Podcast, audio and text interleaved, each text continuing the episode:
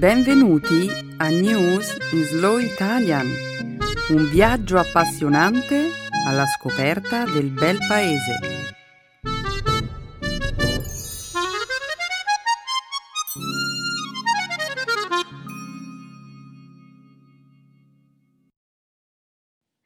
Oggi è giovedì 7 dicembre 2017. Benvenuti a una nuova puntata del nostro programma settimanale News in Slow Italian. Un saluto a tutti i nostri ascoltatori. Io sono Benedetta. E io sono Stefano. Nella prima parte del programma ci occuperemo di quel che è successo questa settimana nel mondo, a partire dall'annuncio del presidente Trump riconoscere ufficialmente la città di Gerusalemme come capitale di Israele. Poi commenteremo la persona dell'anno scelta per il 2017 dalla rivista Time e subito dopo parleremo della batteria più grande del mondo installata in Australia, che potrebbe risolvere il problema dei blackout. Infine, per alleggerire un po', parleremo dell'albero di Natale più brutto del mondo, con cui la città di Montreal ha inaugurato la moda di celebrare l'imperfezione. Sai, Benedetta, è tutta la settimana che penso alla scelta fatta da Time per la persona dell'anno. La rivista ha perfino pubblicato l'elenco dei finalisti. E che ne pensi della scelta di Time? Penso che sia stata la scelta giusta. E allora scegliamo questo argomento come Speaking Studio Feature Topic della settimana. Ma prima finiamo l'introduzione. Come sempre, la seconda parte del programma sarà dedicata alla cultura e alla lingua italiana. Nella parte dedicata alla grammatica spiegheremo come si usa l'argomento di oggi, il congiuntivo imperfetto. I verbi irregolari bere, dire, fare e tradurre. E chiuderemo questa puntata con una nuova espressione italiana, avere la faccia tosta. Non vedo l'ora di cominciare. Beh, cosa aspettiamo? Che cominci lo spettacolo.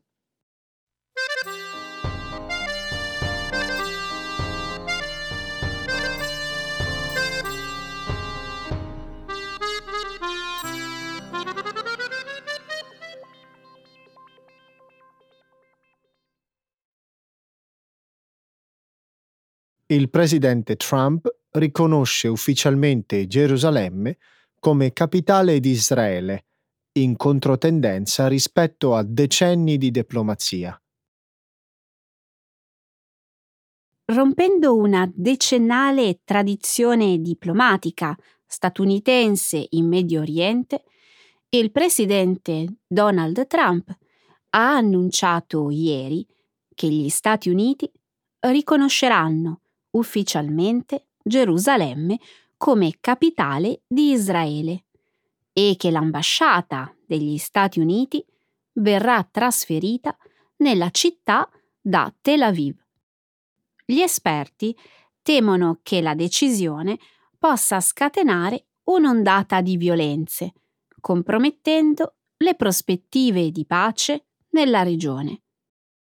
La decisione di Trump ignora gli avvertimenti degli alleati medio orientali ed europei, secondo i quali la scelta di Gerusalemme come capitale di Israele potrebbe avere conseguenze gravi. Anche Papa Francesco ha criticato la decisione, chiedendo nella giornata di ieri di rispettare lo status quo. L'annuncio di Trump è motivato da ragioni politiche, anziché diplomatiche, e mantiene la promessa fatta in campagna elettorale agli evangelici e agli ebrei americani, fortemente pro-Israele. Fonti interne al governo statunitense dicono che la decisione di Trump non esclude la possibilità che i palestinesi possano rivendicare una parte di Gerusalemme come capitale di un futuro Stato palestinese e aggiungono che lo spostamento dell'ambasciata statunitense è un processo che richiederà anni. Benedetta, ci sono ottime ragioni per cui il Papa e altri leader mondiali si sono detti contrari a questa decisione. È un rischio molto grande da correre e, a mio avviso, del tutto responsabile. Ma poi, perché questa decisione? Potrà anche sembrare irrazionale, Stefano, ma in realtà non mi sorprende più di tanto. Trump vuole essere certo che i suoi più forti sostenitori continuino a sostenerlo. Vuole essere visto come uno che rispetta le promesse fatte in campagna elettorale. Portando il caos in Medio Oriente? Per non dire degli americani della regione di cui metterebbe le vite a rischio, come può pensare di migliorare la sua immagine anche solo fra chi lo sostiene?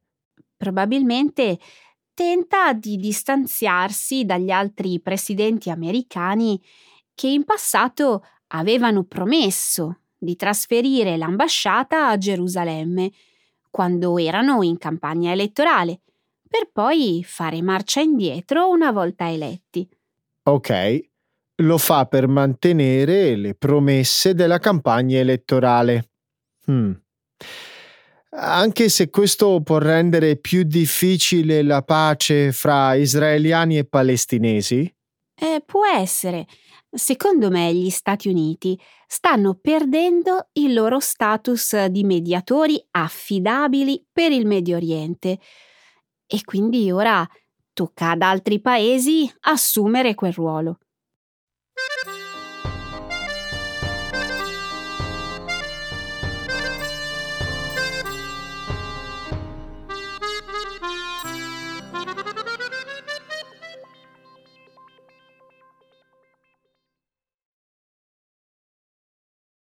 Chi rompe il silenzio è la persona dell'anno della rivista Time. Time ha nominato Chi rompe il silenzio, le donne che hanno contribuito a diffondere la discussione mondiale sulle molestie sessuali come persona dell'anno per il 2017. L'annuncio è stato fatto ieri mattina dal direttore della rivista, Edward Falsenthal, secondo cui il movimento hashtag MeToo rappresenta il più veloce mutamento sociale a cui si è assistito negli ultimi decenni. Fra le donne celebrate da Time ci sono le attrici Rose McGowan e Ashley Judd, le cui accuse al produttore cinematografico Harvey Weinstein hanno fatto scoppiare la discussione sulle molestie sessuali a Hollywood. E poi Tarana Burke, la creatrice del movimento hashtag MeToo, e poi lavoratrici alberghiere, politiche e giornaliste. Da due mesi a questa parte, milioni di uomini e di donne in tutto il mondo hanno raccontato le molestie subite usando hashtag come Balanston Pork, Io tambien, Quella volta che e altre ancora. Per la rivista Time, la persona dell'anno è l'individuo o il gruppo di individui che più hanno caratterizzato gli eventi dell'anno, nel bene e nel male il presidente americano Donald Trump, eletto persona dell'anno nel 2016, era candidato anche quest'anno. Secondo, dopo di lui, il presidente cinese Xi Jinping. Per me è una scelta fantastica, Benedetta. Queste donne hanno creato un cambiamento per tantissime persone.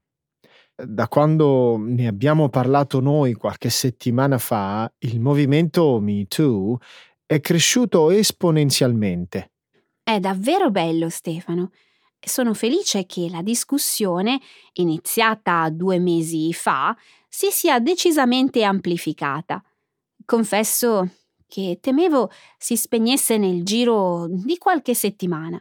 Benedetta, non trovi ironico il fatto che la persona dell'anno 2016 sia stata accusata dalle persone dell'anno 2017?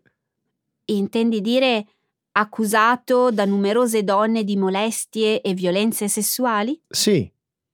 Beh, eh, sì, ma io non penso solo alle molestie sessuali, Stefano, penso allo squilibrio di potere tra i sessi.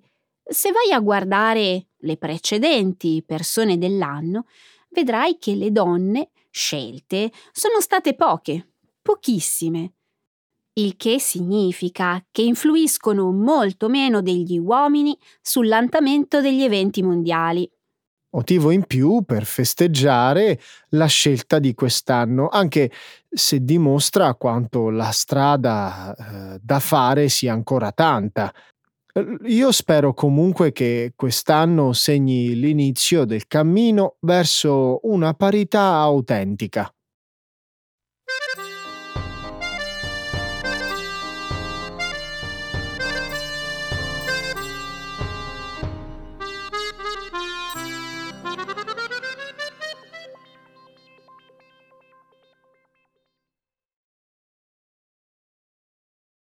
Contro i blackout in Australia, ecco la batteria più grande del mondo.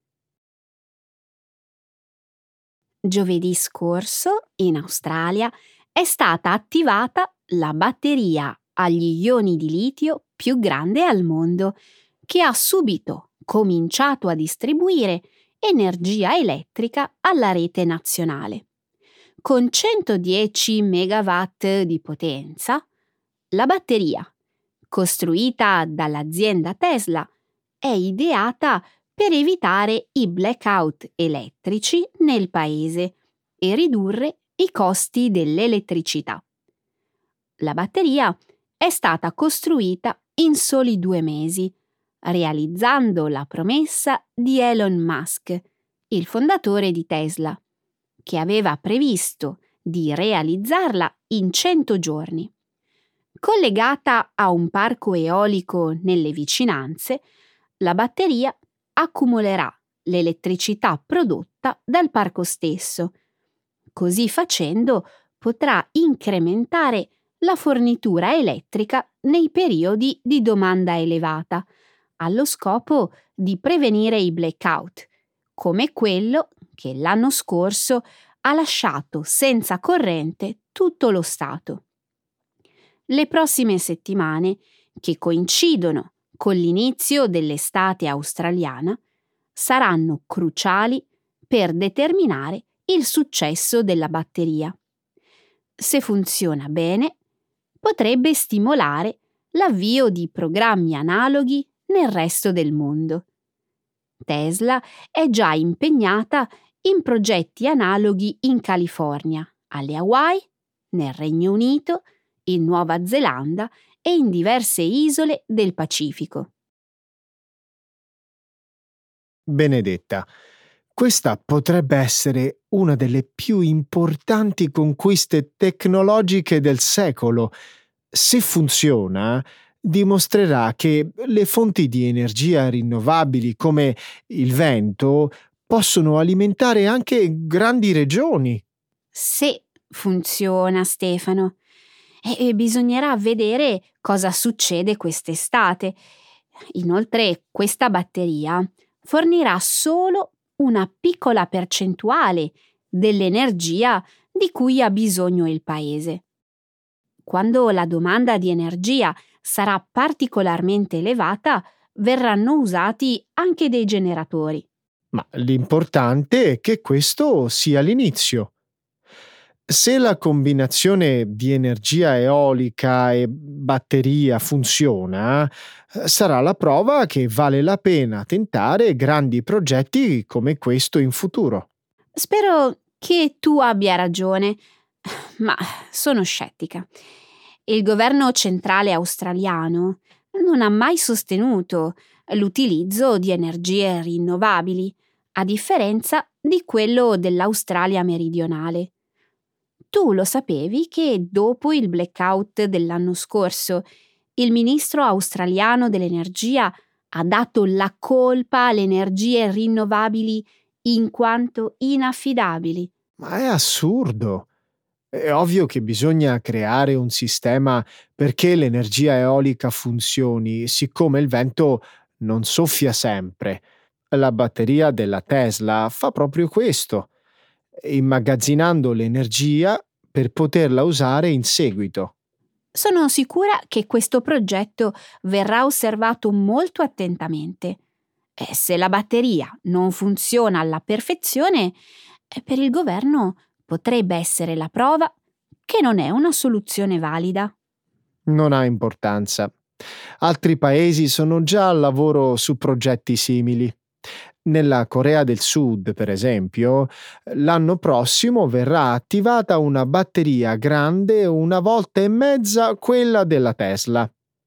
Non c'è altra scelta che continuare con progetti come questo. E non si tornerà più indietro.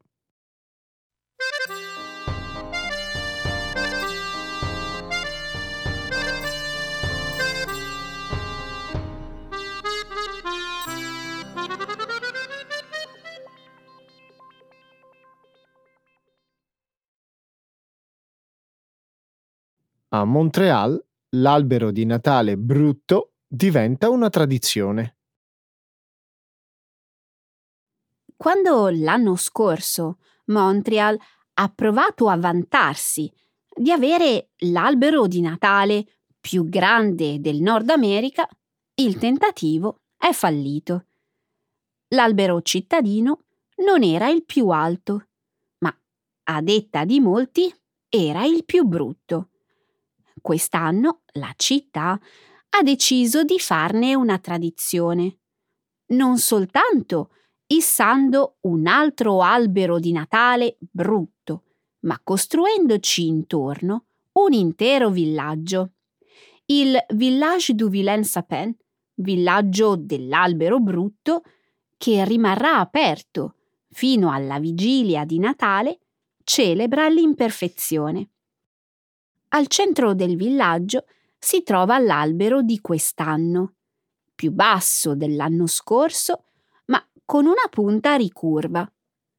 Vicino all'albero c'è un selfie stick perché i visitatori possano farsi delle foto. Ci sono anche dei cestini di frutta e verdura brutta in vendita, oltre ai succhi ricavati dalle stesse. Il cofondatore del villaggio sostiene che sia un'idea giusta per Montreal. Montreal è una città pacifica, tollerante e aperta alle minoranze, per cui inaugurare una tradizione come questa è appropriato, dice Philippe Pelletier. Montreal è perfettamente imperfetta. E così anche il nostro albero di Natale. Tu hai visto il film Nightmare Before Christmas, Benedetta? Sì, un sacco di gente dice che l'albero di Montreal è identico a quello del film. È vero, e non è brutto per niente. Ha mm, personalità. Gli alberi di Natale non devono per forza essere tutti uguali. Sai che non è la prima volta che una città fa notizia perché ha un albero di Natale brutto? Ah no? No, tre anni fa gli abitanti di un piccolo centro degli Stati Uniti si sono lamentati perché il loro albero di Natale era brutto e anche spelacchiato. Hanno cominciato a telefonare al comune chiedendo di toglierlo. E che è successo? Beh, all'ultimo il sindaco ha deciso di salvarlo. Avrà intuito un'opportunità commerciale, pensando che dagli stati vicini la gente sarebbe venuta a vedere questa cosa di cui si parlava tanto. Ma certo. Benedetta, anch'io ho una domanda di cultura generale da farti. Ovvero? Tu sai in che città si trova l'albero di Natale più alto del mondo? Mm, a New York? Al Rockefeller Center? No, a Colombo, nello Sri Lanka. Almeno l'anno scorso. Era un albero alto eh, più di 70 metri, con qualcosa come un milione di pigne e 600.000 luci LED. Però era artificiale. Eh, gli abitanti dello Sri Lanka non sono in maggioranza buddisti? Il bello è proprio questo, Benedetta. Buddisti, musulmani e cristiani.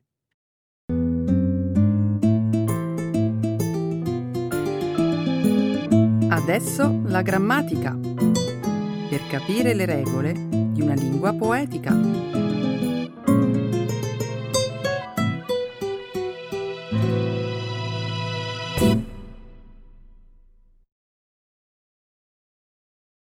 Imperfect subjunctive.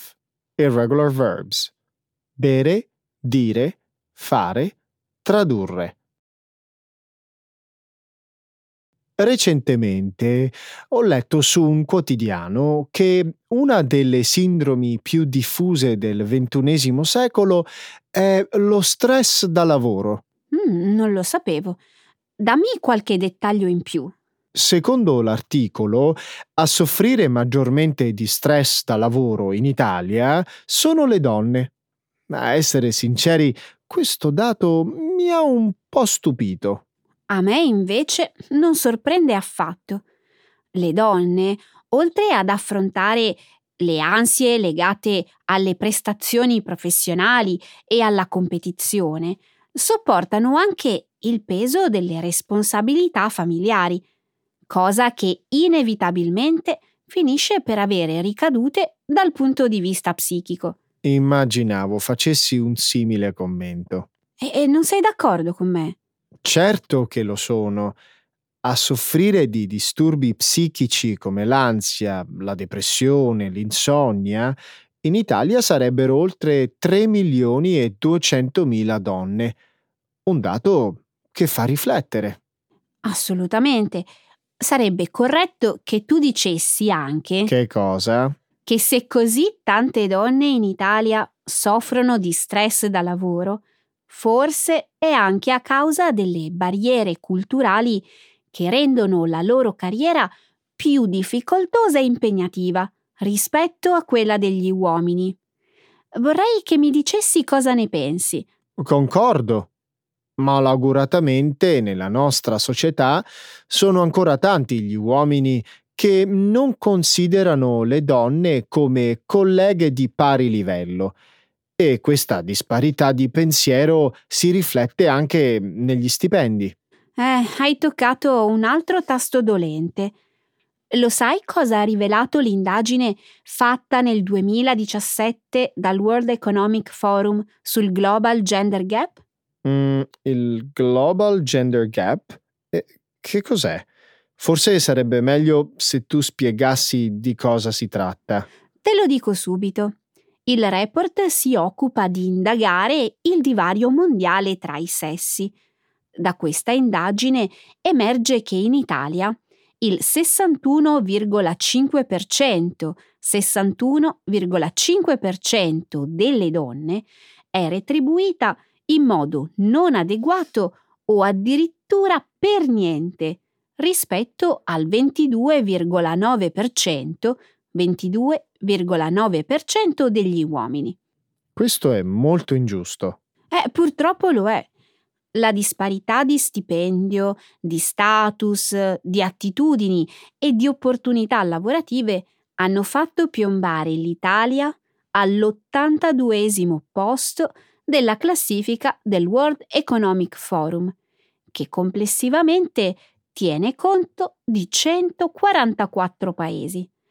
vuoi sapere un'altra cosa sbalorditiva? L'anno scorso il nostro paese era al cinquantesimo posto. Che tristezza.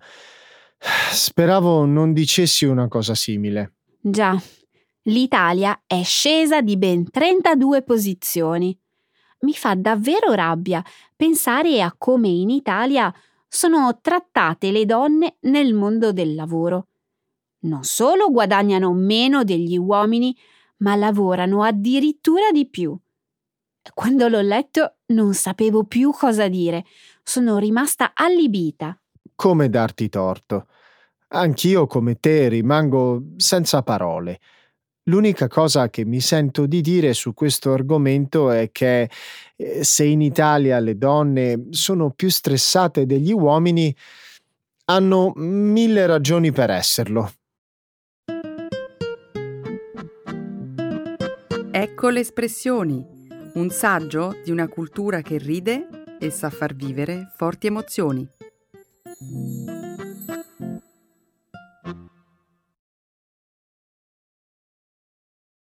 Avere la faccia tosta. To have nerve. Hai letto che il Tribunale di Firenze ha deciso di vietare a livello nazionale ed europeo l'uso dell'immagine del David di Michelangelo a fini commerciali. Mm, non lo sapevo. Immagino che si tratti di un intervento contro il fenomeno del bagarinaggio. Sì, questa decisione è stata presa dal Tribunale fiorentino dopo che l'Avvocatura di Stato, l'organo che rappresenta lo Stato e le pubbliche amministrazioni, gli ha chiesto di bloccare l'attività della Visit Today, una società che vende biglietti d'ingresso a prezzo maggiorato davanti alla galleria dell'Accademia. Che faccia tosta! È una cosa intollerabile per le nostre città d'arte che ci siano aziende che lucrano sugli ignari turisti. Hai ragione. Queste cose non dovrebbero accadere. Intanto la Visit Today ha la faccia tosta di vendere biglietti d'ingresso a 16 euro anziché a 8 come stabilito dal canale ufficiale del museo. Che ladri! Questa società ha utilizzato l'immagine del David a scopo promozionale sia sul proprio sito web che sui volantini senza mai chiedere autorizzazione alla galleria dell'Accademia. Il Tribunale di Firenze ha deciso di dire basta alla violazione del copyright. D'ora in poi la scultura di Michelangelo non potrà più essere sfruttata a fini commerciali senza permesso e senza il pagamento dei diritti d'immagine. Era ora che si facesse qualcosa contro il bagarinaggio e che le autorità italiane iniziassero a prendere provvedimenti seri. Sei d'accordo? Certo. Questa ordinanza è un provvedimento importante soprattutto perché essendo unica nel suo genere, rappresenta un precedente su cui poter lavorare dal punto di vista legale per intensificare la battaglia al fenomeno del bagarinaggio. Credi che questa ordinanza si estenda anche a tutti i souvenir che ritraggono l'immagine del David? Sai, le statuette, i portachiavi, gli adesivi, i posaceneri, le palle di vetro con la neve i grembiuli e compagnia bella? Tutti questi oggetti sono stati banditi? Ottima domanda. Purtroppo eh, non so risponderti. Non so con esattezza quali siano stati gli effetti dell'ordinanza e nemmeno se l'Avvocatura dello Stato abbia chiarito i limiti della sua applicabilità.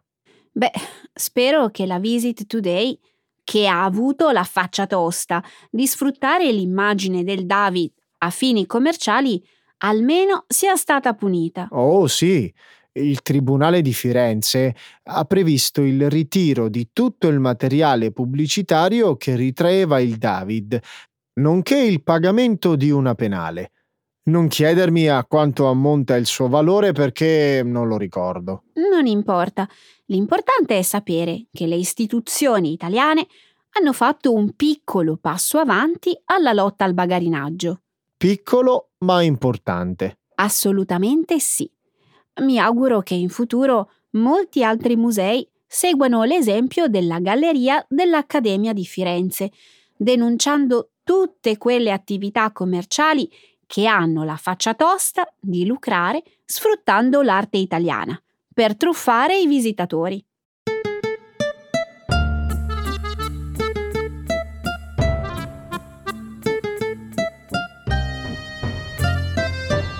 Ok Stefano, tempo finito. Ok, ci diamo appuntamento alla prossima settimana. Ciao a tutti! Ciao, buona settimana!